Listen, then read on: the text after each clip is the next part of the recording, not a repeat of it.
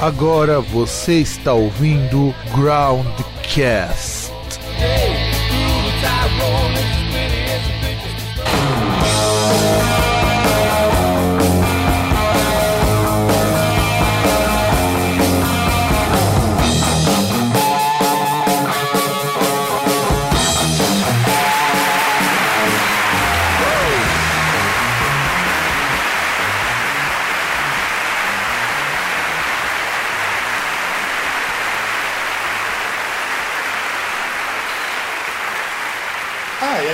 Salve, rapaziada. Eu sou o Fábio Melo e estamos começando mais um broadcast. Dá um alô aí pro povo, César. Ai, ai, salve, salve. Se você é uma pessoa que não fica ofendendo gratuitamente padres que cuidam de pessoas pobres ou não é liberal, você tá no lugar certo. Exatamente, a gente tem que deixar claro que se, ofende, se você ofende padres que agem com mais, ah, com mais presteza que a maioria dos cristãos, você sabe que aqui é o seu lugar. Se você, por algum acaso, é fã do Mommy I Speak ou Mommy I Have Não, Spoken, é spoke. I've spoken, né? Quase seria I've spoken, tudo bem. Mommy I've spoken, ou I spoke, você está no lugar errado. Vai procurar um Jovem Nerd, vai procurar um, algum outro lugar, você vai procurar, sei lá, um podcast mais coxinho. Não, vai procurar um tratamento, né? É, verdade, tem que procurar um tratamento à base de, de. Pode ser. De preferência no rabo. Que dizem que, ó. Ah, aí, aí vai a preferência do, do freguês, né? Ah, eles gostam de cu e piroca mais do que atriz pornô, então segue o jogo. É. Bom, a gente hoje tá gravando um programa mais ou menos especial, porque a gente é o Grandcast Indica, que a gente faz um bom tempo que a gente não faz o Indica, e aconteceu um fato muito triste essa semana da gravação, que foi a morte do senhor Ed Van Halen, de um câncer que ele lutava há 10 anos. É, que na verdade é um bagulho que 2020 aí tá foda, né? Até um pouco antes disso teve a morte do maestro Ennio Morricone também, né? Exato, teve outro cara do Van Halen que também morreu faz pouco tempo. Acho que era Sim, o- eu tinha um bom tempo aí. faz um tempo também. Então, quer dizer, ano 2020 tá se esforçando para superar 2019 e não é só pelo Covid. Coronavírus É, tá. não, já, já, já, já não é a única coisa ruim que teve esse ano. Coronavírus e o nosso presidente. É, coronavírus, incêndios, é. Mano, nossa. Laranjadas. Laranjadas. Né? Eu nunca mais vou ver uma laranja com os mesmos olhos. É Mas, foda. Aliás, antigamente tomar um suco de laranja era uma coisa tão lúdica, tão deliciosa. E, ó- e olha o que esse pessoal tornou tomar um suco de laranja. Né? Desvirtuaram completamente. Não dá mais pra um pai de família tomar suco de laranja. Exato, não dá mais. E sem contar o seguinte, né? Vou aproveitar esse comecinho do programa de fazer alguns repetecos, alguns atos. Como de praxe, amiguinho de banda de metal extremo que tá pensando em fazer show. Cuidado, você realmente não preta pela saúde do seu público. Pois é, eu, eu vi isso. A banda de abertura caiu fora depois que o pessoal reclamou. Fizeram muito bem.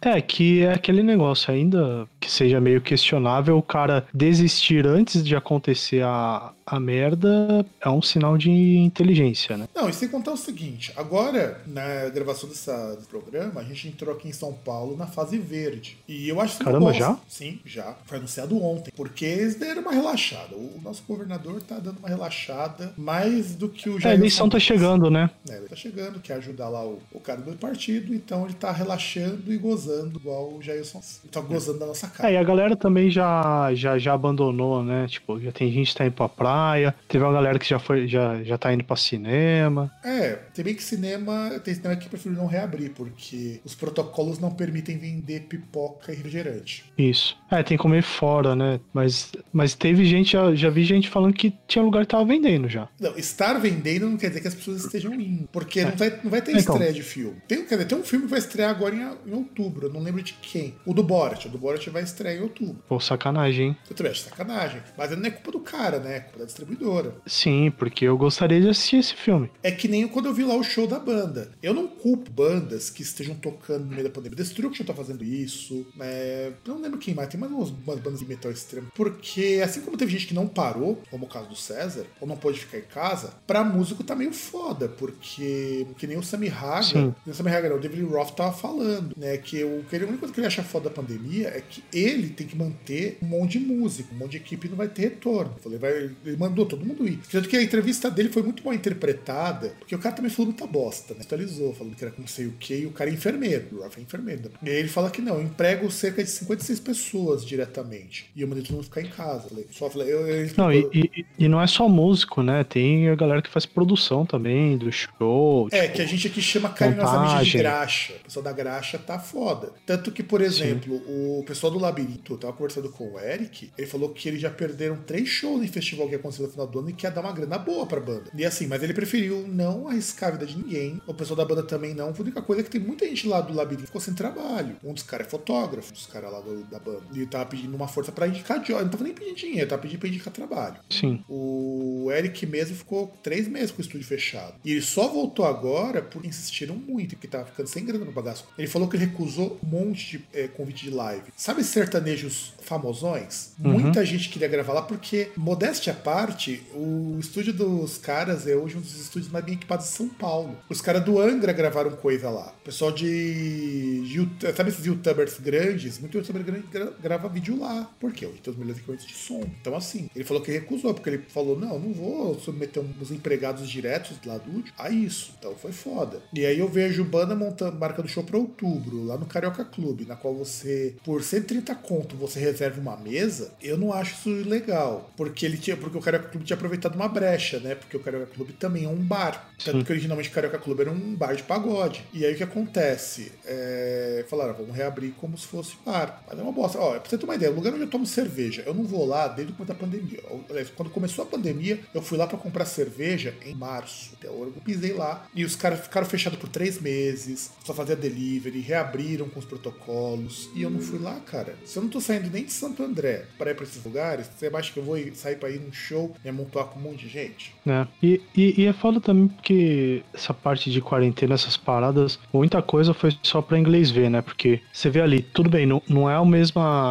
Tá, tudo bem. Pelo, pelo horário que eu pego o transporte público, não dá pra falar, porque é um horário já um pouco fora do rush, mas Uh, dá pra você pegar transporte lotado, mas não dá pra você fazer um monte de coisa, sabe? É, tem, tem, tem umas coisas que são meio. Não tem, não tem explicação, tá ligado? Exato. E é por isso que a gente avisa assim para vocês. Gente, vamos fazer que nem o Atila falou lá na última live dele. É, se você quer sair, minimiza os riscos. O que não tá liberado é você ficar com aglomeração, ir pra praia. Aliás, pra praia, por exemplo, em Santos tá proibido você tomar banho de sol. Então, é, assim... apesar que, que a galera. Aliás, em, em vários lugares onde tem praia, você não pode ficar na faixa de areia, né? Ou você vai tomar banho e volta. Né? Que é meio estranho, mas enfim. Não, teve praia que liberou, mas a maior parte das praias de São Paulo não liberou nem pra você ir tomar sol. Então, eu entendo que a pessoa quer ir pra praia pra dar uma descansada, porque muita gente não parou. Ah, teoricamente, quer não, e... é que não parou. Eu também não e, parei, e... vamos dizer assim. Ah, então, mas é aquele negócio. Tem uma galera que quer justamente sair porque já tá confinada aí desde março. São, porra, são sete meses aí dentro de casa, saindo só o necessário.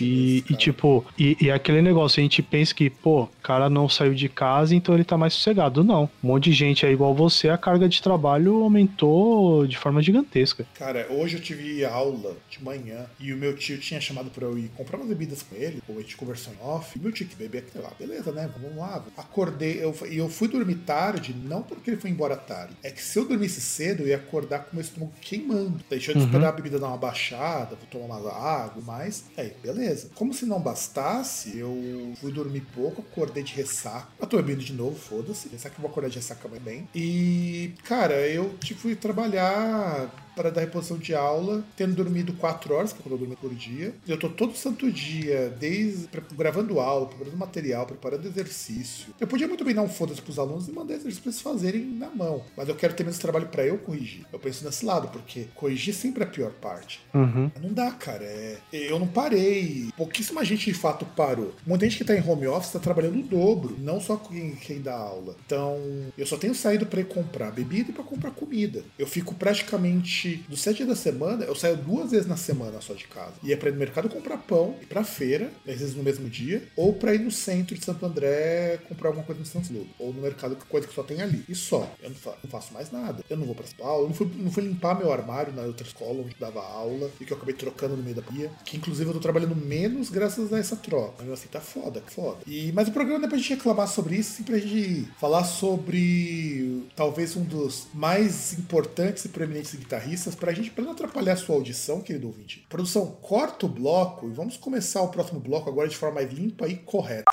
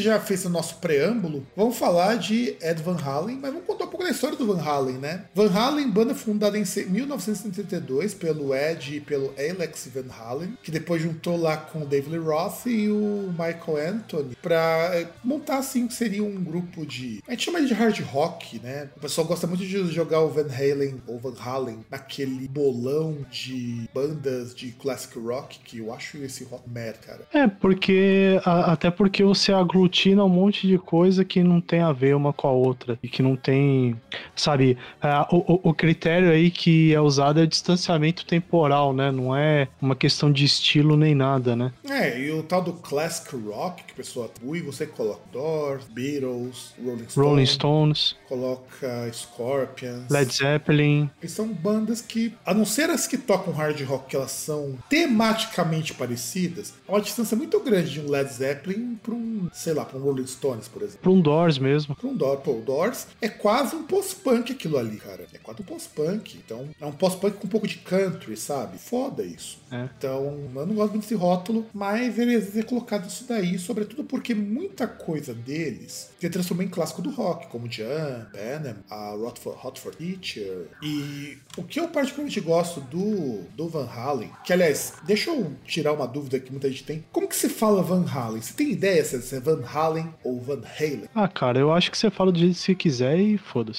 Então, mas qual que você acha Importante que seria... é ser entendido. Mas qual que você acha que seria a pronúncia mais correta? Não sei, se você for falar inglês, acho que Van Halen. Então, é aqui que entra uma particularidade. Os dois irmãos lá, assim, com a família deles, são holandeses. Sim. Só que eles se mudaram muito jovens para os Estados Unidos. Então, Van Halen é o sobrenome deles. Se for falar Sim. em holandês, é Van Halen mesmo. Sim. Porque a pronúncia, inclusive com esse R, talvez um pouco mais forçado do que eu tô fazendo aqui. Porém, o nome Van Halen surgiu nos Estados Unidos. Então. Então é aceitável você chamar de Van Halen. Seria um E, não um A. É, né? na verdade é Van Halen, correto, se você pronunciar em inglês. Então você fala Van Halen, é. ou fala Van Halen. Van Halen, som de E, né? É, um som quase um E, um E.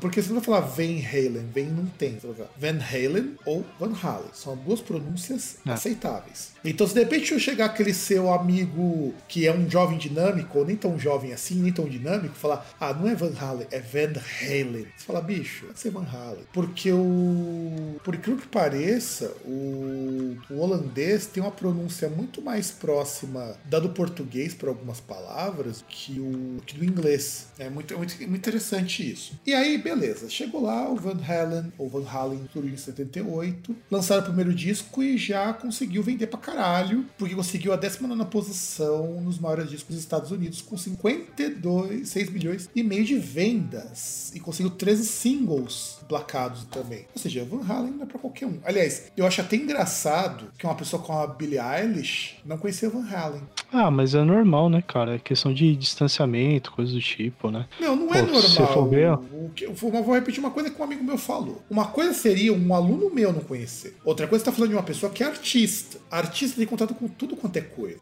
Depende, hein? Porque Depende. se não tiver, cara, há algum problema aí. Mas, mas tem, até porque assim, vamos lá, dois pontos. pontos. Um, tem a questão que vai ter coisa que talvez não vá chegar, ou chegue. Se, se não chega pelos pais e coisas do tipo, até pelo distanciamento em relação ao tempo. Porque, por exemplo, a gente tá falando de uma banda aí que tem, tem 42 anos. Cara, Rolling Stones tem mais tempo que isso daí. E eu duvido Sim, que ela não conheça o não, Rolling não, não, Stones. mas aí, mas aí que tá. Stones ele tem uma, uma presença na mídia muito maior do que o Van Halen. Não, cara, pior que não. Eu fui fazer uma pesquisa. Tem. Van Halen é uma das maiores bandas que tem de hard rock. De um tamanho que eu, eu não imaginava que tivesse. Cara, mas aí que tá, por exemplo, Rolling Stones você vê em propaganda. Van Halen também. Van Halen você vê em Não, você vê filme, cara. Você vê em filme Van Halen, entende? Você vê menos. A questão é que E- o Van Halen ele tem uma importância tão grande, tão grande, que, assim, eu, como eu falei, eu entendo uma pessoa de 19, 20 anos que não conheça hard rock anos 70, anos 80. Eu não consigo entender uma pessoa que tá meio musical, no meio artístico, não conhecer isso. Entende a questão? A questão é, ela não é uma, uma jovem que saiu do high school e só escuta pop. Ela conhece, co- inclusive, ela tem contato com coisas muito mais obscuras nesse sentido do que o próprio Van Halen. Tudo bem que eu entendo, talvez, que a cobrança que fizeram em cima dela foi uma cobrança meio bosta. Sim. Mas ela não conhecer me é muito estranho. É a mesma coisa que você Então, perguntar pra um cara que,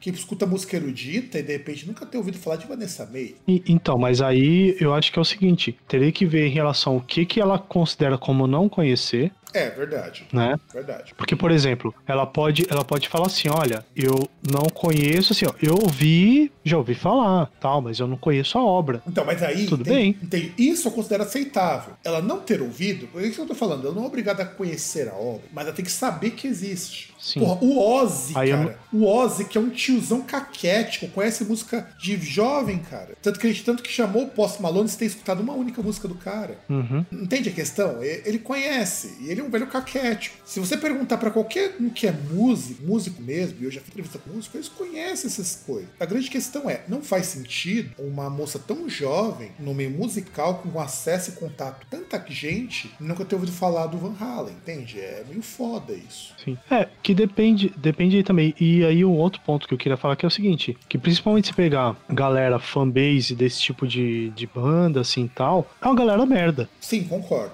eu concordo. Tanto a fanbase quanto aqueles que não gostam. Porque, por exemplo, você vê às vezes de gente aí comentando, tipo, ah, pô, Van Halen foi uma das bandas que eu, que eu comecei a ouvir. Tipo, não é a minha favorita, mas eu comecei a ouvir e tal. E hoje eu curto tal estilo porque eu ouvia Van Halen.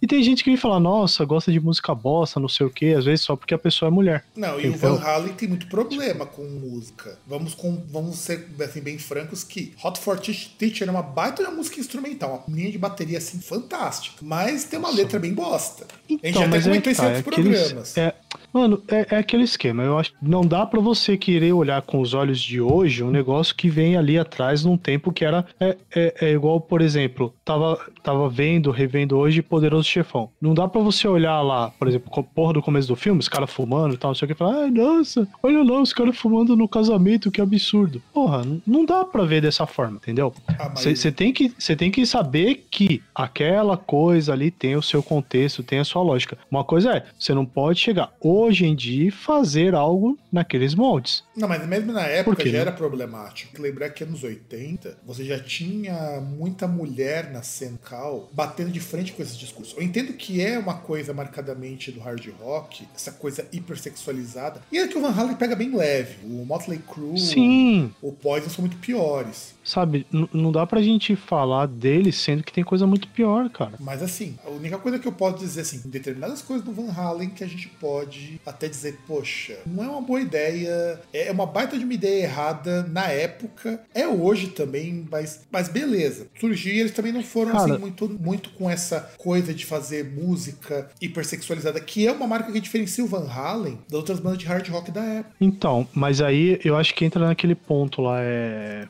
Como é que eu posso dizer? Ah, pior que agora eu tinha um ponto e eu esqueci. Mas o que não é novidade, né, César? É, vai lá.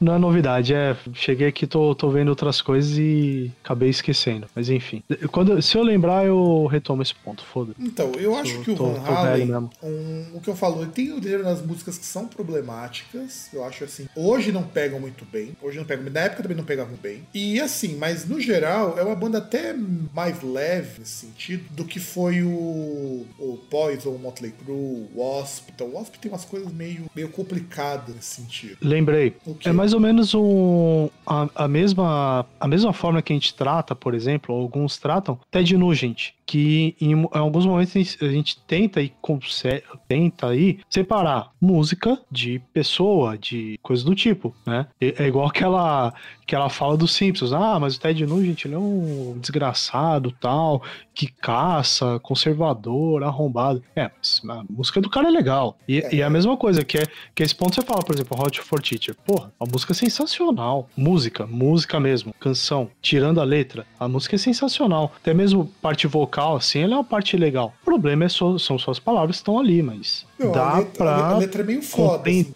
Eu entendo que a ideia não era de mostrar uma mulher hipersexualizada, é mostrar um nerdão que imagina a pessoa pelada. A diferença é que o clipe que foi usado pra fazer aquilo aí não colabora, cara. Sim. Bon Jovi tinha muito disso, então era muito coisa da época, mas também já não pegava bem para aquela época, não pega bem hoje, mas isso não desmerece a banda. Tô, coisas muito boas ali. E o Van Halen tem uma coisa que marcou muito, que a gente vai comentar depois nas curiosidades dessas coisas, que é a troca de vocalistas, que inclusive as nossas indicações são com vocalistas diferentes.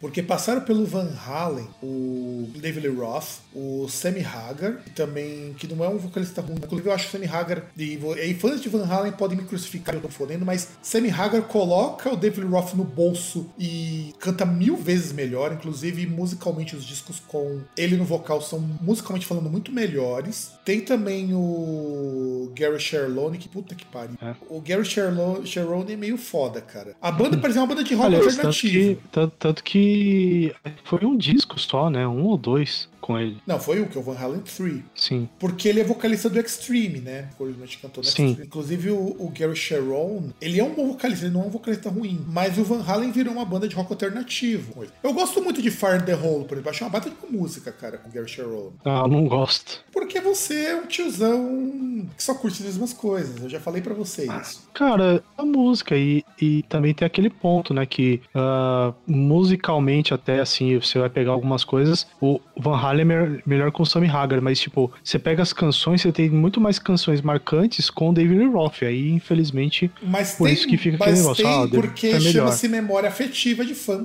de fã bobo, cara. Memória afetiva. Não, mas não, não, mas não só isso, porque, pô, você vai pegar o grosso, assim, de músicas que você tem com o Sammy Hagar, as músicas são fracas, mas... Então, não necessariamente. Vocês- você- a gente descobre que os discos que melhor- foram melhor avaliados e mais bem colocados até na Billboard foram todos com Sammy Hagar. Então, quer dizer, o próprio Sammy Hagar trouxe um nível de complexidade pra banda interessante. Inclusive, as músicas são mais complexas. É, aliás, é engraçado porque o Van Halen ele se destaca mais na Billboard com o Sammy Hagar vendendo menos. Eu não sei como eles conseguiram fazer isso. Uhum. Só, que, o- só que o Sammy Hagar foi responsável por muito do Van Halen ter continuado.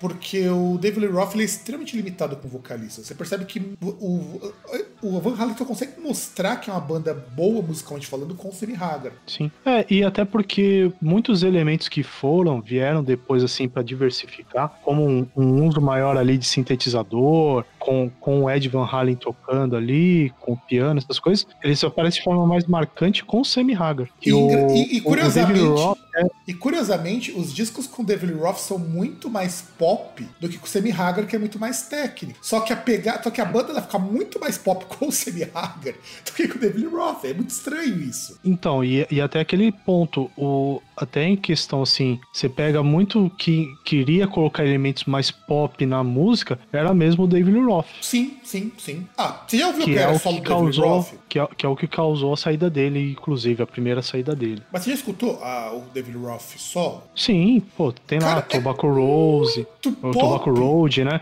Tem o disco dele lá com o, os dois discos dele lá com o Steve Vai. E- e- mas o Steve Vai, ele é um guitarrista. Eu acho de todos os guitarristas assim que são super virtuosos, eu acho que ele, para mim, é o mais palatável, porque ele não tem medo de ser de suar pop, de suar com outros estilos. Você pega o Joe Satriani, pega o Vai, você pega aquele pessoal lá que faz parte do, G, do G4, é tudo a mesma bosta. G3. G3, tudo a mesma bosta. O Van, o- É, é que o. É, é que aquele negócio, o, o Steve Vai, quando ele toca nessas coisas, tipo, ele tem aquele ponto de mostrar que ele é virtuoso, mas ele ele vai naquele ponto que ele toca aquilo que os caras mandam ele tocar ou aquilo que ele acha adequado. Eu já não sei. Mas, tipo, ele vai lá, igual ele quando ele tocou no White Snake, entendeu? Ele não. E pensar não vai lá, que tipo, ele era aluno do. do Vai. Do. O Satriani foi aluno dele, né? Aliás, o, o Satriani foi professor dele, né? Não, foi, foi, O foi. Satriani foi. foi professor dele. O que é muito engraçado, porque eu acho o Satriani um baita de um guitarrista. Eu acho os discos dele muito chatos. É, então, é porque aquele negócio, né? O, é um estilo que na época que ele foi lá não era muito explorado, que esse negócio de música instrumental, música de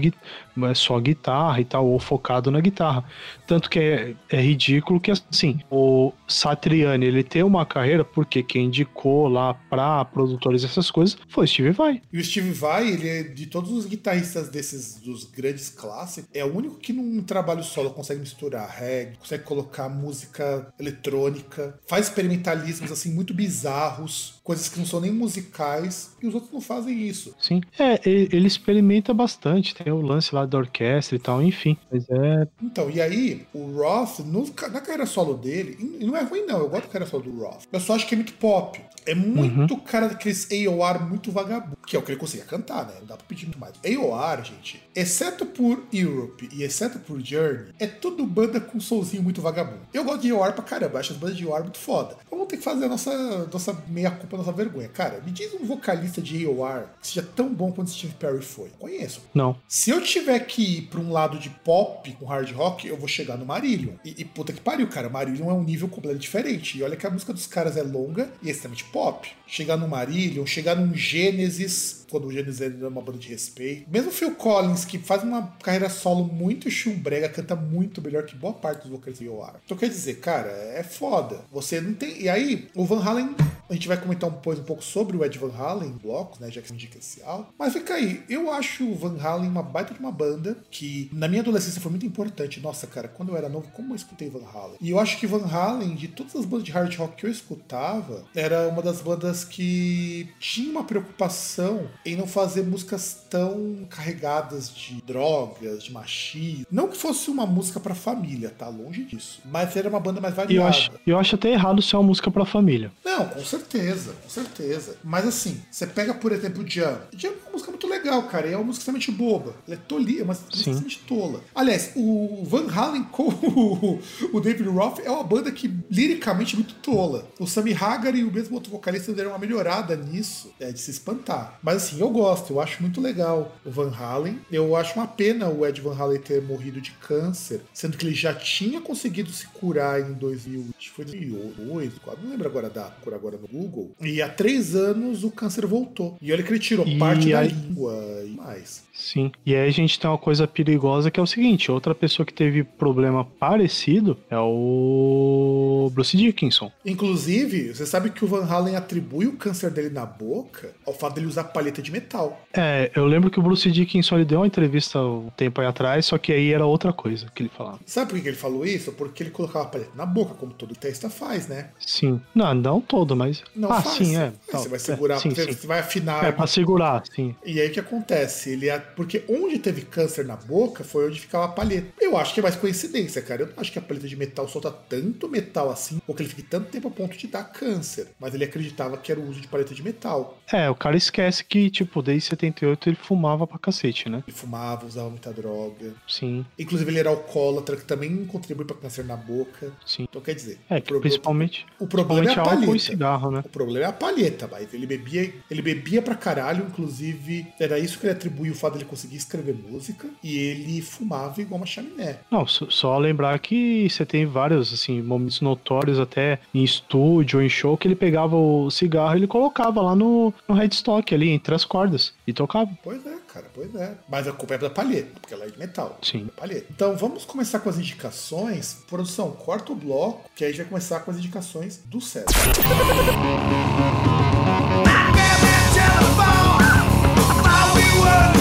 Bom, agora indo pro ponto que a gente tem que ir mesmo, né? A nossa proposta, vem a minha indicação, que é o quarto disco de estúdio da, da banda, que é o Fair Warning, que é, entre outras coisas, um dos primeiros discos que mostra a, problemas em relação a, na relação ali da banda e naquelas famosas diferenças criativas lá, principalmente entre o Ed Van Halen e o David Lee Roth, né? O, foi um dos primeiros discos que depois ali da fama, o Van Halen ele queria é, explorar mais possibilidades, assim, é, tentou fazer um disco mais sombrio. Você tem canções, por exemplo, como Unchained, que é usado uma afinação toda diferente, enquanto o David Lee Roth, vendo o sucesso das canções e discos anteriores, queria enfatizar mais a parte pop, né? Que foi um disco ali que foi lançado em abril de, 2000, de 1981 e teve uma versão remasterizada em setembro de 2000. Ah, sem contar o seguinte, né? Eu acho que é, é um disco interessante. Eu, a Fair Warning, junto com o 1984, acho que são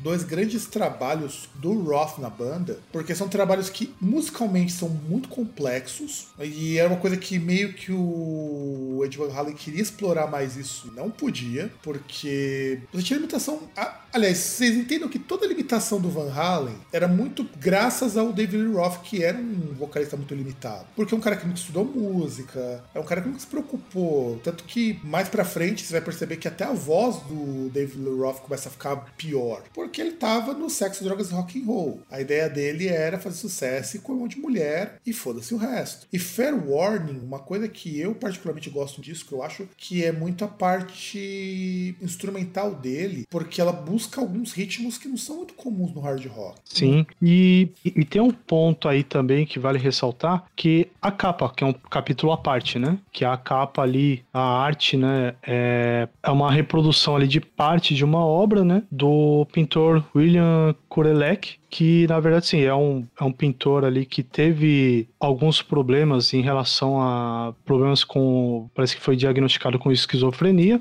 E para fazer o tratamento dele no hospital, ele foi encorajado a pintar, né? E aí um dos, um dos quadros que ele pintou foi um quadro chamado O Labirinto, que representava ali a como era a infância dele lá quando ele estava no Canadá durante a Grande Depressão, e é um pedaço desse quadro, um, um, uma parte desse quadro é o que aparece nessa capa do Fair Warning. Sem contar que também Fair Warning é um dos primeiros discos do Van Halen a explorar muito o sintetizador. Você tem muito mais trabalho de sintetizador aqui do que você vai ter nos discos anteriores.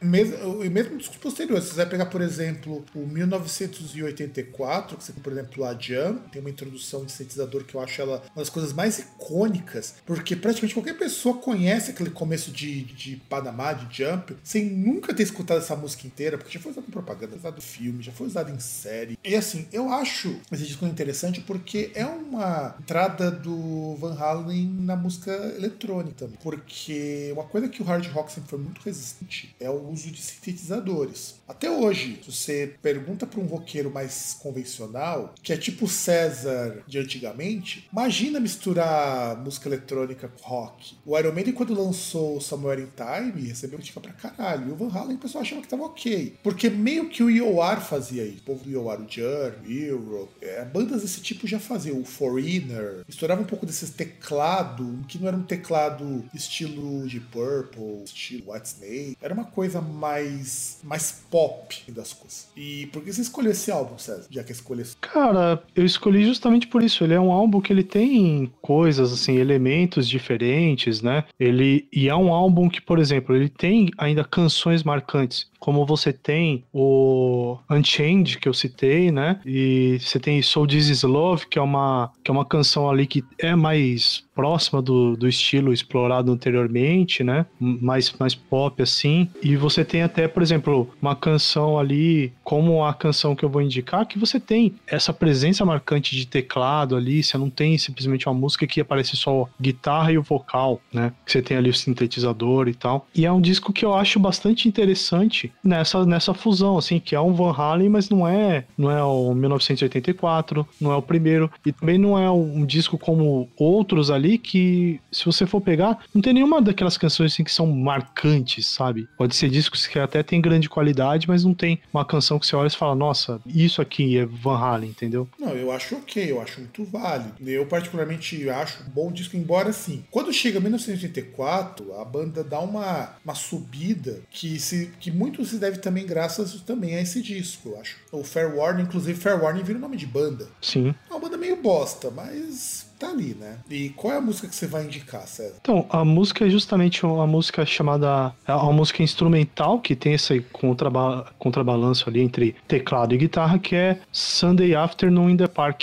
Que é uma música até sombria, assim tal. Instrumental ali tem um minuto e pouquinho.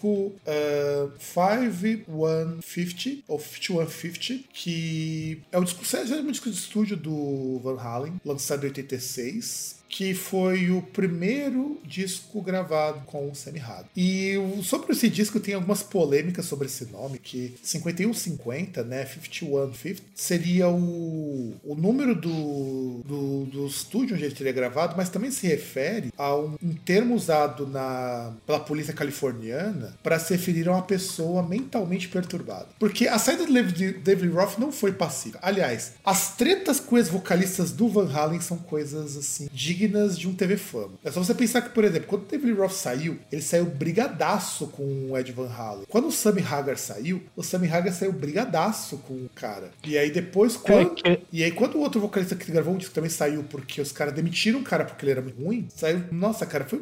foram altas tretas, cara.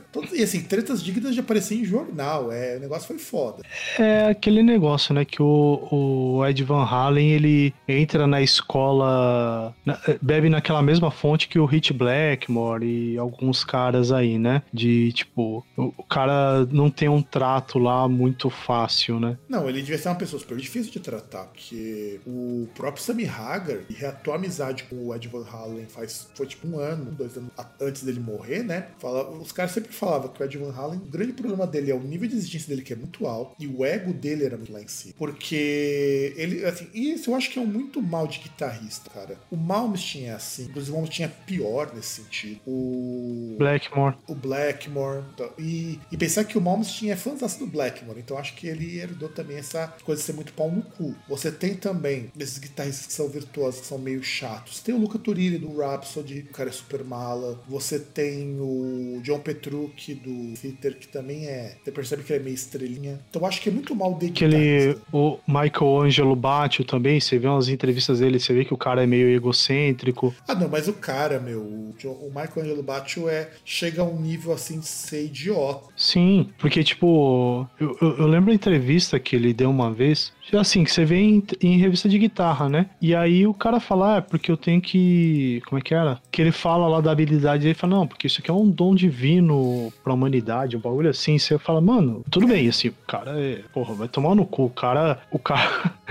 em primeiro lugar, o cara ele é rápido pra caramba. E segundo, o cara ele toca com duas guitarras, tipo, é, uma guitarra que são duas, né? Ou quatro, que aí você tem quatro braços ali e o cara toca de qualquer lado, de qualquer jeito, assim, mão da palheta, mão da. O cara é, é um, é um monstro. Mas, tipo, o cara falar com um dom divino, puta que pariu, né? Não, eu acho que o, o Michelangelo Baccio, ele é tão merda nesse sentido, você pode perceber que ele não fica em banda nenhuma nenhuma. Sim. Ele não se segura em banda nenhuma. Tanto que às vezes trabalha com contratado, porque não se segura em banda. E aliás, ninguém se segura tocando com ele também. E eu não acho que com o Ed Van Halen era diferente. Tá certo que depois ele deu uma sossegada, mas essa coisa de ser muito egocêntrico também entra muito naquela história de que você tem uma banda foda, você tem uma banda de renome. Então você pode se dar o luxo de ser babá. E aí, quando eles foram gravar o 5150, eles estavam procurando um vocalista pra entrar no David Lee Roth. E o nível de exigência do Van Halen foi tão foda que levou um tempão até ele eles acharem alguém no mesmo nível do Roth. Na verdade, eles acharam alguém melhor, que foi Haga. E o Sim. 5150 é o disco que mais teve, que melhor avaliado qualquer ranking. O primeiro disco deles aparece na Billboard, então não é qualquer coisa, porque há uma mudança muito, muito significativa na qualidade musical. E como se não bastasse, o 5150 é o disco que tem mais singles se você se a gente parar pra pensar, do que muitos discos que vieram depois. Porque nenhum disco vai ter mais singles do que o 1984. Tem Jump, Panama, Hot for Teacher, I'll Wait. Mas esse tem Why Can Be Loved, Dreams Inside, Love Walks in Summer Night, Best of Both Worlds, Summer Nights. Tudo isso aí virou single. Ele teve cinco singles. Ele conseguiu, e olha como que o negócio ele é, ele é pica das galáxias. Não é, não é qualquer bosta que faz o que ele fez, cara. Não é qualquer bosta que é um. Ele conseguiu. Olha as colocações dele. Uh, Best of Both Worlds na Billboard Mainstream Rock, 12 segundo lugar. Dreams conseguiu sexto lugar no me- mesmo ranking. E na Billboard Hot eh, 100 conseguiu 22 lugar. Love Walks On na Mainstream Rock conseguiu quarto lugar. Na Billboard 100, conseguiu, Hot 100 conseguiu 22. Repetiu o mesmo feito. Summer Nights conseguiu 33 na Mainstream Rock e depois conseguiu a Why Can't This Be Loved conseguiu primeiro lugar e terceiro no Billboard 100. Nem o 1984, que é o disco mais conceituado dele conseguiu posições tão altas dentro da Billboard, exceto pela Jump, mas foi muito tempo depois que a Jump conseguiu. Então as músicas são melhor colocadas, melhor colocadas que Hot for Teacher, cara. Você tem ideia de que Hot for Teacher não chega nem perto dessas músicas em termos de colocação, sem contar que ele conseguiu a primeira posição na Billboard 200 nos charts semanais dos Estados Unidos. Chupa Lee Roth.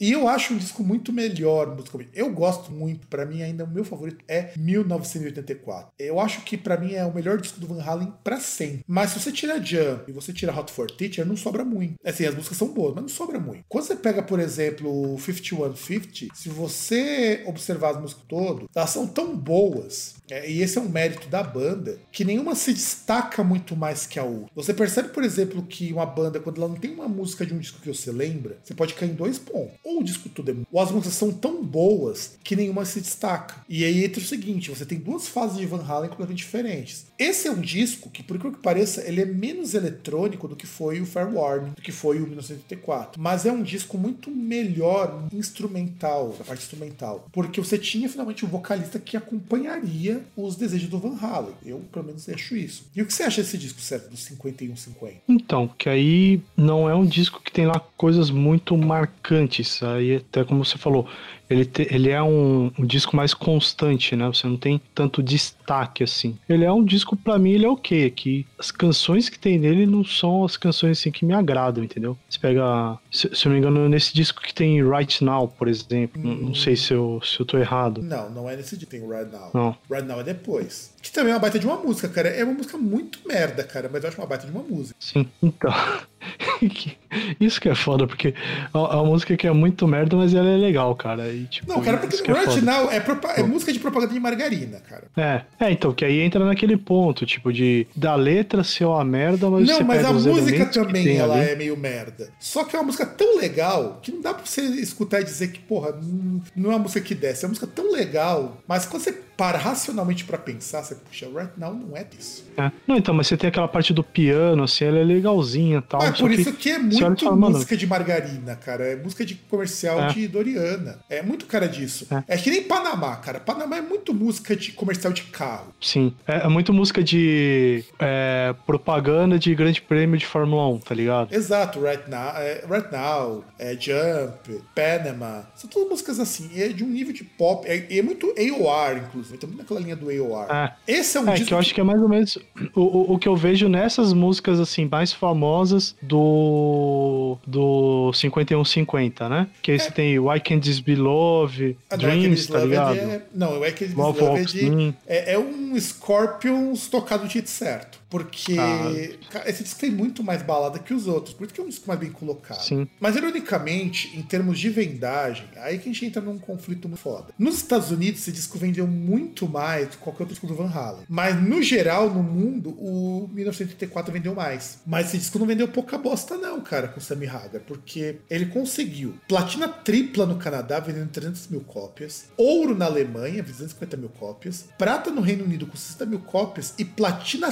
sextupla nos Estados Unidos, vendendo 6 milhões de cópias. Pois é. É, que é aquele negócio, né? Os critérios de vender pouco, eles são atualizados nesse caso, né? É uma proporção diferente. E eu não entendo o que é o vender pouco, sendo que você consegue vender mais no mercado americano, que é o maior mercado de consumo no mundo hoje. É, naquela época também, o Japão ainda é o maior, é, mas o Japão é um outro rolê. O Japão, é. você, o Japão você consegue ser. Você, se você for um artista underground, você consegue ter mais venda do que se você fosse um artista popular no seu país. Tipo, o Angra consegue vender, fazer show pra 50 mil pessoas no Japão. E é uma banda pequena comparada com outra. 50 mil pessoas curtindo Angra, porque é uma, uma porcentagem muito pequena da população. Então mercado japonês nem em comparação. Se algum dia a China começar a consumir essas bandas, então nem se fala. E, e, também tem aquele ponto que o público consumidor ali tem um poder aquisitivo maior, né? Então você tem muita coisa especial que só tem para lá, formatos, né? Tem a. O Van Halen acho que tem alguns de... ao vivo que só tem no Japão, inclusive. Sim, e, e, tem aquela questão também de alta fidelidade, né? Você tem um, umas músicas ali, tipo, tem, você tem o, os formatos ali de qualidade maior, né? De, pra audiófilos, né? Não, o japonês japonês gosta muito de analógico, é mais do que qualquer outra pessoa no mundo, por conta que são tradicionais, aquela coisa toda. E olha que os lugares nem tem espaço para guardar tudo isso. Ele quer ter lá o vinil, é. o CD, HD CD, né, que é um mídia de DVD só pra... O negócio é foda. E eu acho, assim, 5150, ele é o... Musicalmente falando, é o melhor disco do Van Halen. Ironicamente, não é o mais famoso. Hoje, né? Na época ele foi muito mais famoso. Se você pensar que na época ele superou o 1984, em termos público, em termos de crítica, em termos de aceitação, mas ele foi o disco que dividiu os fãs. Porque tem muito fã até hoje que não gosta do Sammy Hagar. Eu acho assim, com exceção do último vocalista, antes do Roth voltar, o Van Halen contou com um vocalista muito bom como substituto. Aliás, muito bom não, melhor do que o Roth. O Roth, ele. Se você escutar, por exemplo, as músicas desse disco e comparar com o 74, a produção também melhorou muito. A única coisa que eu sinto falta é que eu acho que o Ed Van o Alex Van Halen, ele pega menos na bateria do que os outros discos. Mas talvez seja por questão de estilo, eu acho. E para encerrar isso aqui, eu vou pegar a música Get Up, que eu acho que é um single, uma música tão esquecida, uma música tão legal, Get Up, que eu vou colocar aqui pra vocês ouvirem Get Up.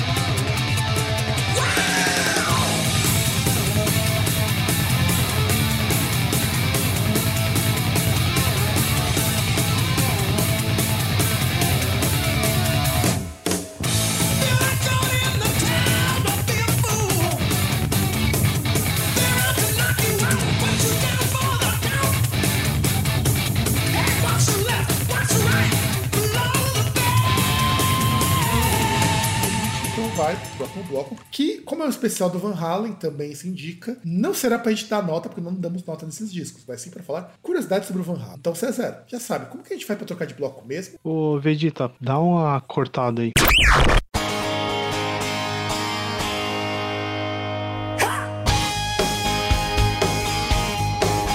Curiosidades do Van Halen, né? Porque o cara era foda e tinha algumas, tem algumas curiosidades aqui que eu acho que valem muito a pena a gente explorar. Podia escolher uma musiquinha melhor pra esse, esse bloco, cara. Can't Stop Loving You é uma das músicas que eu mais detesto do Van Halen. Cara, mas tem umas coisas assim que são legais, tipo essa, essas notas mais agudas assim que ele faz no começo, tipo, você vê a forma como ele faz é um negócio muito da hora.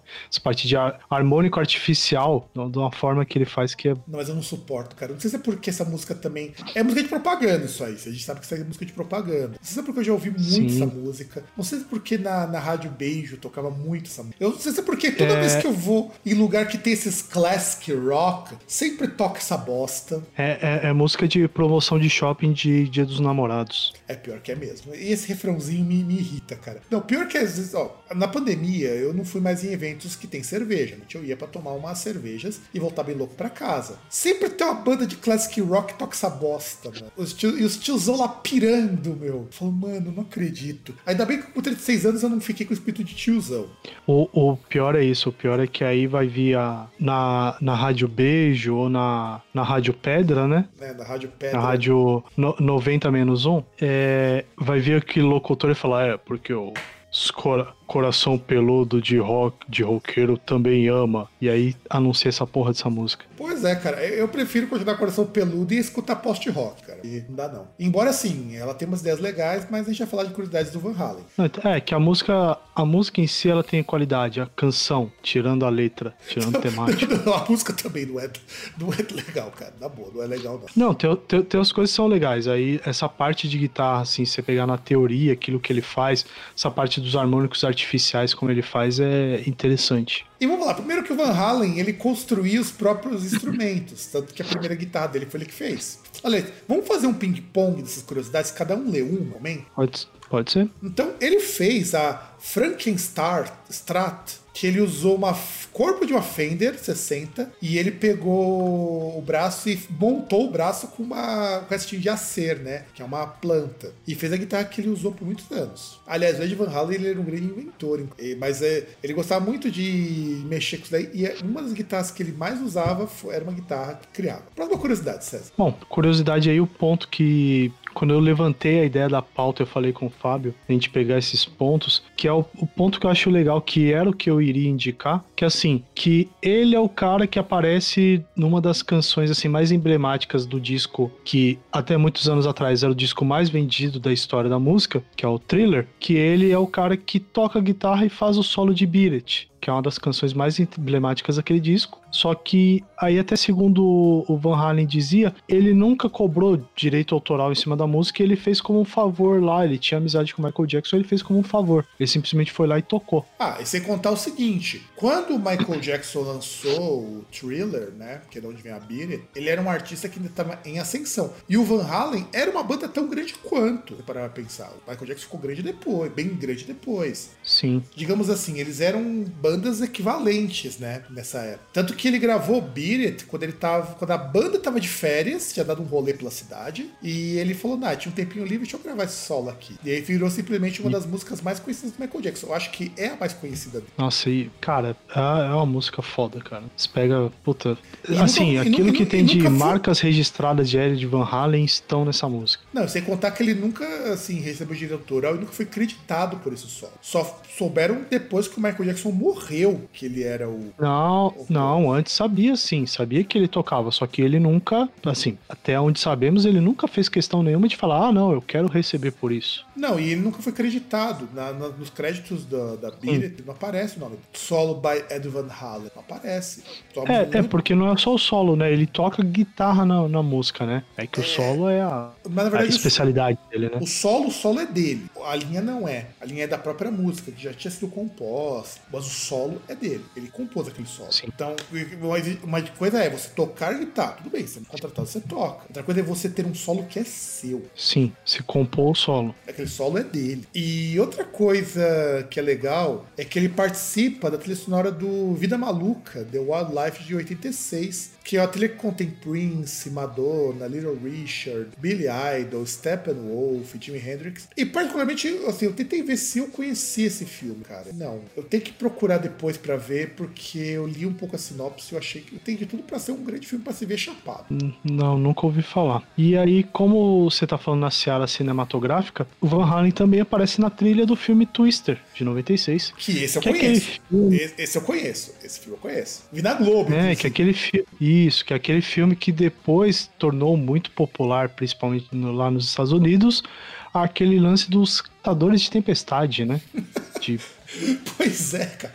O pior que o filme é legal, cara. Não é um grande filme, mas é um filme cara, legal, cara. Esses filmes de, de fenômenos naturais, tra, tragédias naturais, hum, para mim são intragáveis. Não, o filme Twister não é ruim, porque a ideia do filme é o que, que eu posso fazer para parar a tempestade? E a música que ele compôs é exclusiva pro, pro filme. Eu, isso eu acho legal. Ao contrário da música do Wildlife, essa música é exclusiva. E aí, já que a gente também tá falando também de filmes, ele compôs duas músicas para um filme pornô, Sacred Sin. Eu escutei a música, cara, a música é boa. Pior que a música é boa pra caramba.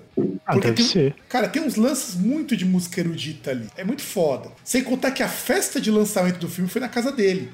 Tem vídeo na internet, você procurar no YouTube, tem vídeo mostrando como foi a festa. Com altas mulheres de biquíni, e segundo o produtor do filme, era um filme pornô pra casais. Quer dizer, o cara, antes, ele- antes do casal dar uma foda, assiste um pornô pra animar. Então, imagina animando com música do Van Halen. E Catherine É, cada, é uma música legal. cada, cada, cada país. Cada país tem a Gretchen que merece. Mas assim, eu não procurei o filme Secret Sin. Mas um dia eu vou procurar. Assim como eu também assisti o Falucif, eu não aguentei ver até o final, porque assim, cara, é muito ruim de pornô black metal. É, é muito, muito ruim. Mas assim, eu, eu recomendo essa música, eu acho essa música bacana. Aí, bom, saindo da seara do cinema indo pra outro, a gente tem questão linguística. O nome do meio do Van Halen é uma homenagem ao, ao compositor Ludwig van Beethoven. Ah, Ô, finalmente, pensei, pensei que você ia falar Ludwig, cara. Eu ia te xingar tanto se você falasse isso. Depois você pronunciou correto o nome dele em alemão. Ludwig. As pessoas me, me subestimam, é incrível. Sua, sua falta de fé em mim é desconcertante. Mas, enfim, é, o nome dele é uma homenagem ao Ludwig van Beethoven e o seu nome completo é Ed Lodewijk van Halen. E, é, e é Ludwig Lodewijk mesmo, tá, tá correto. é seria Ludwig. a forma de falar Ludwig em holandês. Ludwig e Ludwig.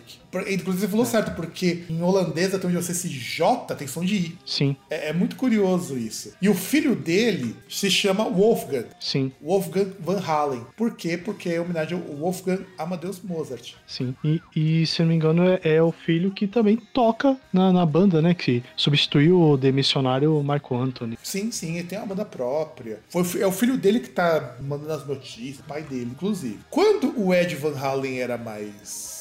Aliás, eu vou deixar isso aqui pra você falar, porque eu quero falar a curiosidade que eu acho assim, mais. Então, eu pulei uma curiosidade aqui. O Van Halen não, sabe ler, não sabia ler partitura. Nunca leu uma partitura na vida.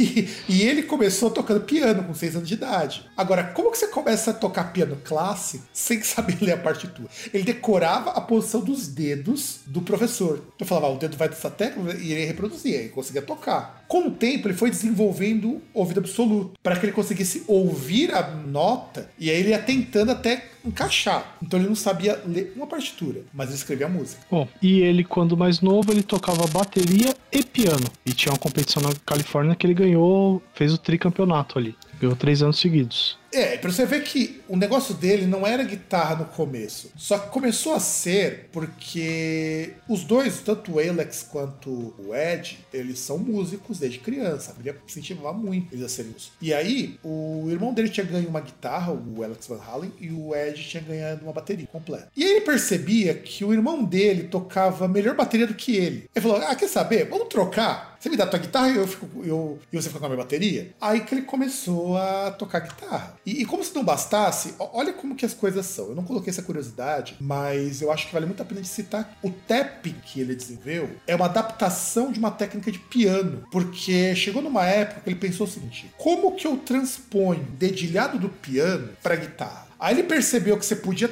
dedilhar as cordas da guitarra, que funcionava. Tanto que muito solo dele é meio foda de tirar, porque os solos não são feitos normalmente como a guitarra faz. Os solos são feitos no braço, com ele dedilhando, fazendo tapping. Ele faz solo, ele faz arpejo aquilo ali. É difícil, ele arpeja porque ele arpeja igual o piano. Da mesma maneira que o Malmsteen adaptava técnicas de violino pra guitarra, por isso que o cara ele é um desgraçado puta. O Van Halen ele resolveu adaptar uma técnica de piano pra tocar guitarra, que muita gente chama de two hands também. No lugar você vê como de two hands, porque você utiliza as duas mãos no braço e tudo que você ouve é captação. E é um som, e é um som difícil de trabalhar porque você não consegue fazer escala. É que, que ele aproveita assim que a corda tá vibrando, né? Aí, em vez dele atacar a palheta e usar o dedo da a- algum dedo da, do- da mão da escala para atingir uma nota que geralmente tá, sei lá, 5, 8, 10 casas na frente de onde está a mão dele, ele usa a mão que é a mão que deveria estar palhetando. Que ele vai, ele tá palhetando ali,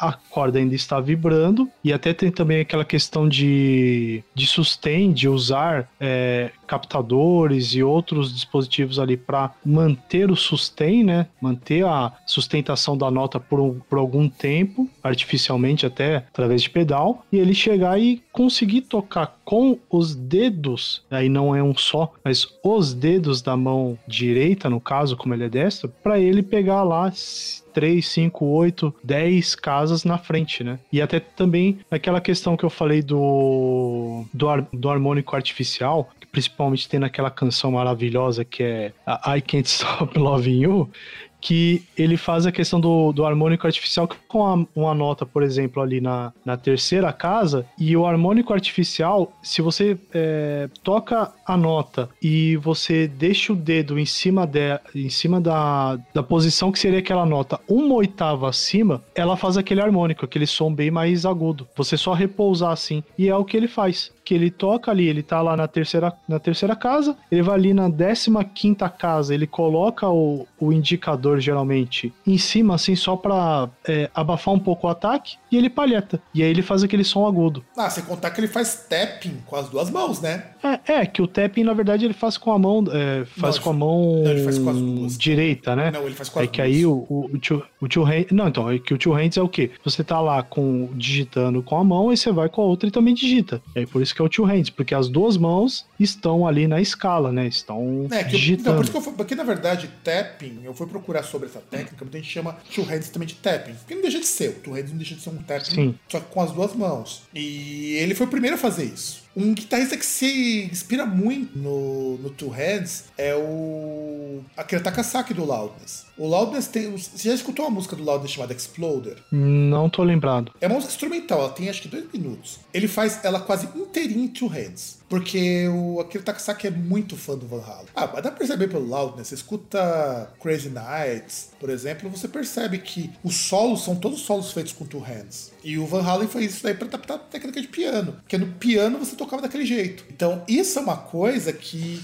o passado dele como pianista fez ele tocar bem. E aí ele ainda bem que ele trocou a bateria pelo, pelo piano. E é por isso que ele também toca teclado em alguns discos do Van Halen. Sim. E aí também o, ele ganhou um lugar no Guinness, né? Livro dos Records. A banda ela ganhou o selo pela apresentação, pelo show individual mais bem pago em um festival no, nos Estados Unidos em 83, num show lá de 90 minutos, que ele ganhou ali por. Eles ganharam por volta de um milhão e meio de dólares. Que hoje valeria 22 milhões de dólares. Eu é, não, mas eu... hoje considera, considera também a inflação ou só a cotação do dia? Não, não, não, são 22 milhões de dólares. Eu fiz a conversão daquela época para hoje. Eu não converti ah, em real. Sim, caramba, hein? Você tem que imaginar. É, é imagina. Em, em real dá quase pop, um bilhão. Nem artista pop ganha tudo isso. É, é tipo, é, é, o tipo de coisa que o cara, se ganhar, o cara ganharia, sei lá, no Super Bowl, tá ligado? Exato. Eles conseguiram 22 milhões de dólares na condição de hoje. O, o, que, o que umas vezes, sei lá, talvez Beyoncé, talvez Madonna ganhe isso hoje. Mas não chegava nem perto. Super disso. foda. Exato. Você imagina que é o Van Halen conseguir num festival, nem show solo, que é pior, porque festival normalmente ganha-se menos. Você imagina, por exemplo, sei lá, é, pra efeito de comparação, um Iron Maiden não ganha isso pra tocar no Rock in Rio. O Iron Maiden ganha isso pra fazer show aqui. Sim. Se depender não, a turnê inteira do lugar Iron nenhum. Se depender a turnê inteira do Iron Maiden, não rende isso. Sim. E o Van Halen ganhou para tocar num show só. E aí, o, o Ed Van Halen, ele chamava o estilo de guitarra dele de Brown Sound. E por que ele chamava de Brown Sound? Porque era o som que ele conseguia, como ele conseguia descrever o som da bateria do Alex. Então ele chamava de som marrom. Então eu tocava um som igual dele, porque tocava um som igual ao som da caixa de bateria do irmão dele. Bom, e o Van Halen, assim,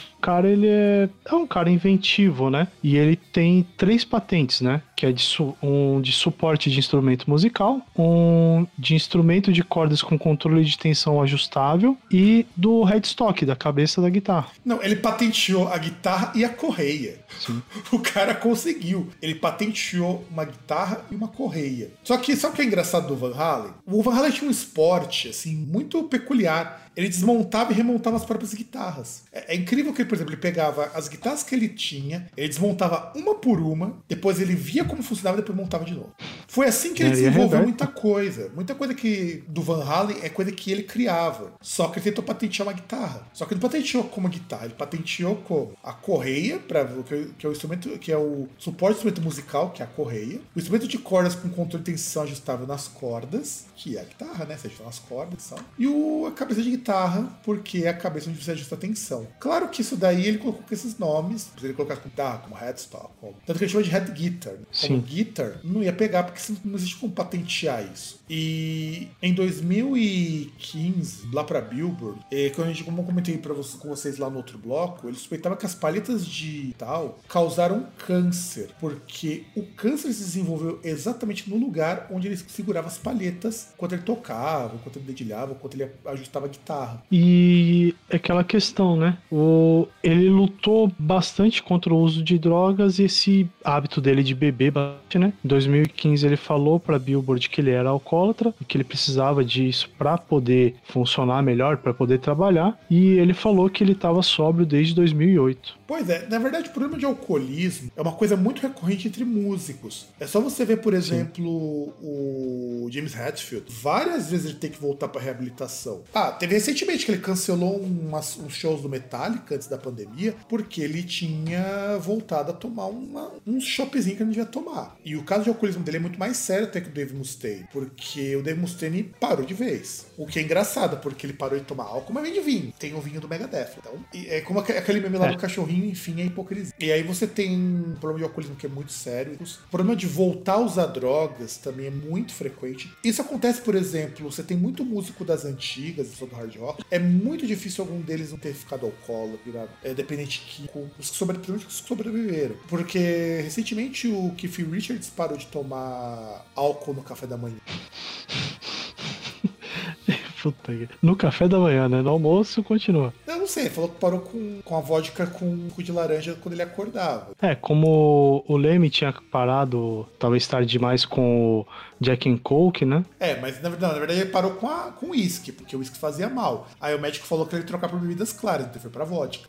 Mas Então, o que, ele parou mas, com mas, Jack and Coke. mas sabe o que o pessoal falava? Que o Leme nem era tão bêbado assim. Uh, No final da vida dele, ele, ele era uma pessoa que tinha- até tinha alguns hábitos mais saudáveis. O que faz sentido, porque chega uma hora que a idade bate, né, cara? Sim, tem uma hora que você não aguenta mais, né? Uma hora que você não aguenta mais é encher a cara, tem uma hora que você não aguenta mais comer igual um desesperado, então você tem que dar uma maneirada. O Leme, ele deu uma maneirada nessa época. O pessoal falava que ele passava quase o dia inteiro dele, quando não tava em turnê, jogando o Xbox. É, é estranho. O Leme morava sozinho no apartamento, tulhado de coisa, inclusive esse material nazista que ele comprava pra colecionar. Pra colecionar. Uma coisa meio bizarra. Não, não- E passava o dia Sim. inteiro jogando Xbox e abrindo Kinder Ovo. O Leme era um cara muito, muito peculiar. Ele curtia Kinder Ovo, curtia jogar videogame e só comia comida fria. Tanto que beber, beber mesmo, ele bebia pouco no final da vida. Mas pouco no nível Leme, tá? Pouco é o nosso muito, a gente parar pra pensar. E uma última curiosidade, na Pound Cake, eu acho essa música fantástica. Ele faz um solinho de guitarra com uma furadeira. É, que é, o, que é o mesmo efeito que aí é usado também no. Caramba, qual que é o nome do guitarrista agora? O Paul Gilbert, ele usa em. Puta, qual que é? É, é- é que o, o nome da música é uma droga, porque ele é gigante. É, é Daddy Brother, Daddy Little Brother. Puta, caralho. Que, que é até dinheiro, conhecido como a música da furadeira, que, da furadeira elétrica. Mas o primeiro Daddy Lover, é, Brother e Little Boy. É o nome da merda da música, que, que a música é boa pra caramba e que também o, o Gilbert ele usa a furadeira lá com a palheta e tal, e é interessante pra caramba. É, inclusive, o som da furadeira é um tipo de solo que ninguém consegue copiar, porque não tem nota Sim. ali. Mas é pra ver o quanto que treinar o ouvido pro Ed Van Halen foi super importante, porque ele conseguia tirar música de uma furadeira. Furadeira e captação. É que na verdade né? era o, era o efeito ali que ele fazia, né? Na verdade era a dele encostar o dele encostar a aquela parte ali onde você coloca a broca na corda e fazer o atrito com a corda. Era aquele som. E aquele som você não Não consegue fazer na mão. tocar a nota, né? Você não consegue fazer aquilo na mão. Não dá pra fazer na Sim. mão. Aquele barulho que ele faz é um barulho específico daquela furadeira. Tanto que ao vivo, ele lá com a furadeira pra fazer solo, você escuta melhor a furadeira. E fica mais legal ainda. Sim. Porque o som da furadeira entra direto pelo captador, não é só o som da corda. É bem legal. Então, a gente vai encerrar esse bloco de curiosidades pra gente chegar nos finalmente, porque esse programa uma hora tem que acabar.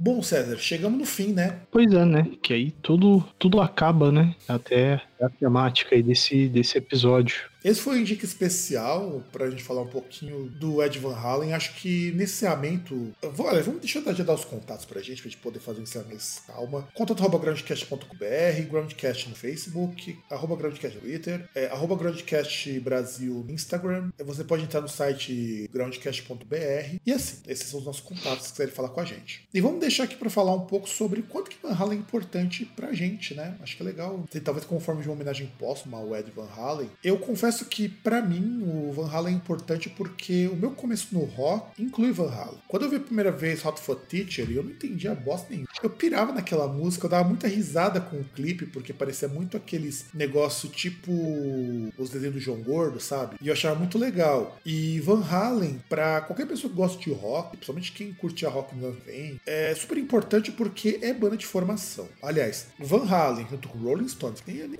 junto com Frank Zappa, junto com Jimi Hendrix, Beatles, são grupos assim essenciais. Se você quer curtir rock, começar por ele. E tu, César? Então, eu acho que nem digo só para mim, mas para várias pessoas, tem aquele lance que assim, o, o Van Halen é importante em relação até o que você falou, de o quanto de artistas que influencia, por exemplo, a gente falou aí do Two Hands Tapping, né, do tapping em si, que é uma coisa que, por exemplo, você pega hoje em dia até qualquer guitarrista de banda mais nova, banda mediana, ou seja, de post-rock, de math rock, frita aquilo que você via o Van Halen fazendo na década de 70 e 80 e a gente aliás, ficava impressionado. Aliás, é, math rock é, como diz uma página do Reddit, é post-rock com tapping. Sim. E aí, ah, até mesmo post-rock, até, claro, você não vai ter às vezes a questão da, de explorar em relação à velocidade, mas você tem muita coisa, até coisas que a gente indicou aqui, que usa muito principalmente, de, de atacar a, a, a escala com a mão com a mão da palheta, né? Sim, isso e, rola muito. Ah, se a gente parar pra assim pensar, assim, o Pantera faz um pouco disso também no começo da fase thrash metal. Sim, e, e o Van Halen, assim, é um, é um guitarrista que é uma grande influência para diversos músicos. Você tem fases do Van Halen que são influência aí, né, para diversos músicos. Então, assim, às vezes a pessoa não pode não não gostar e tal, ou falar até que, ah, não sou muito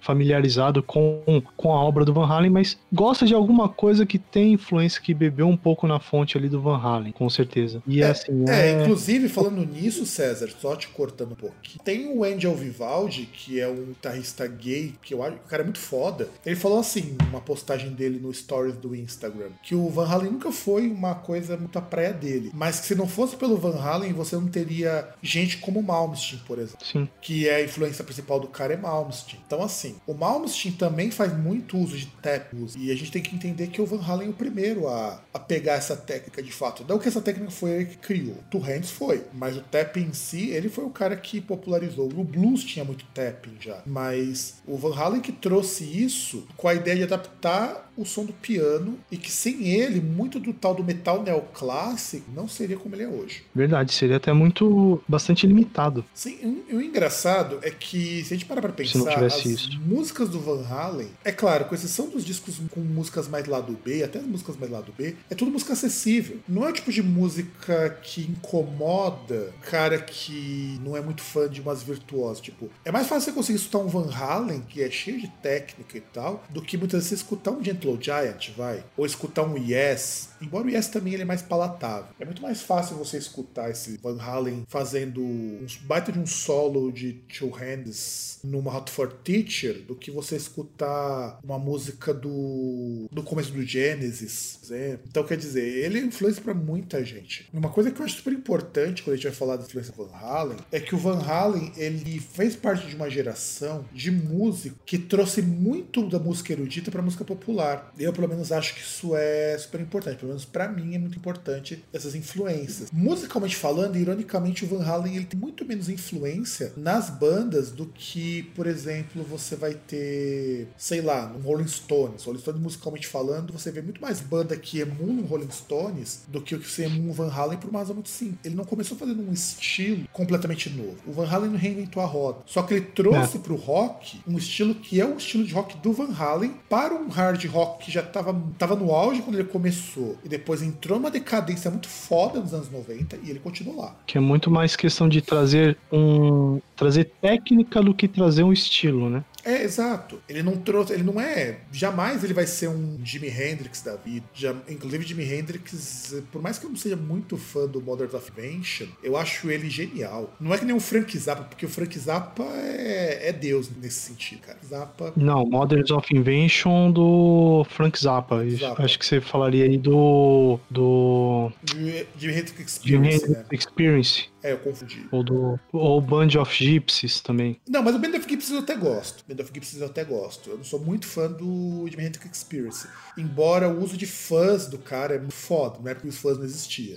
Ele que ajudou a criar o fãs. Você pega o Zappa com Modern Invention, um carreira solo que. Eu falo, Zappa pra mim é deus de guitarrista, cara. Nem, nem mal nesse time, vai. Um deles é, é tão pica das galáxias que nem o, o, o cara que influenciou música eletrônica. O pessoal do Kraut Rock lá, o Stockenhausen, ele resolveu mudar o jeito dele tocar depois que ele foi nos Estados Unidos e viu um show do Jimmy do Frank Zappa. Ele falou que aquilo ali era muito bom e era muito diferente da música erudita que ele estava acostumado. Aí ele começou a pirar e ajudou o pessoal do Kraftwerk a ser o que é o Kraftwerk. Então é isso. Mas o Ed Van Halen, ele trouxe aquilo que o hard rock precisava em termos de música. Aquilo que permitiu surgir um Steve Vai, aquilo que permitiu surgir um Joe Satriani, aquilo que permitiu surgir um Paul Gilbert. Puta, não existia um Paul Gilbert sem. Um monte de banda que surgiu na cola disso, porra, Loudness surgiu nisso. Loudness é uma banda que surgiu porque o Takasaki era muito fã de Van Halen. Você tem. A gente até pode arriscar que até o hard rock anos 90, tipo Guns N' Roses, deve muito ao Van Halen. Naquele estilão que é super complexo, mas acessível. O Van Halen é uma música extremamente acessível. Mesmo as músicas mais bosta dele são extremamente acessíveis. Então, é nisso que eu acho que talvez o Van Halen tenha importância. E uma curiosidade, eu tava vendo um programa, não sei, você tem TV a cabo na tua casa, César? Ou você cortou de vez? Não. Tem um canal na TV a cabo chamado Food Network. E uma vez passou um programa de culinária e uma moça recebeu os Van Halen na casa dela para fazer um almoço. E a avó dela foi amiga da avó do Ed Van Halen. Aí na hora que eu ouvi, falou que era amigo do Van Halen, falei, cara, como assim? Aí eu comecei a, a ouvir ela.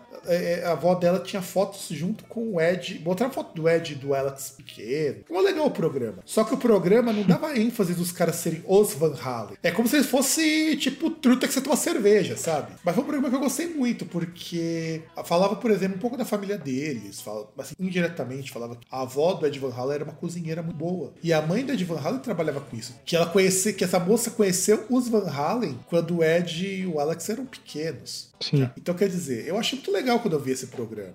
Que é o tipo de história que você não vê e vê em site. E eu vi muito por acaso. Eu acho uma pena, por exemplo, o Van Halen. Quando o Van Halen representou no Brasil, era muito novo poder assistir. E também, se eu não me engano, eram as turnês com o Sammy Hagar, que passaram por aqui. Acho que nenhum do David Lee Roth chegou a passar aqui no Brasil. Que a banda acabou em 2013, pro Ed poder tratar do câncer, embora depois eles voltaram, tocaram vezes. E eu acho assim, sem Van Halen, muita coisa de rock não existiria hoje. Ele não é o. Você não vai ver o Ed Van Halen sendo ovacionado como um dos grandes guitarristas, como você vê o Angelo Batti, o Almastin, o Paul Gilbert, o Joe Petrucci, o Daniel Guidelow, o of Salvation, mas ele é alguém que vale muito a pena a gente dizer que vai fazer uma baita de uma falta, de verdade vai fazer, e que morreu porque o câncer não perdoa ninguém. É, aquela questão de, de uma vida ali de vivida e de abusos, né? Mas é isso, gente. Então, vamos deixando esse programa aqui com vocês. Espero que vocês tenham gostado. E espero a gente conseguir voltar à regularidade normal, que o trabalho me permita editar todos esses programas. Um grande abraço. Vemos no nosso próximo programa. Tchauzinho.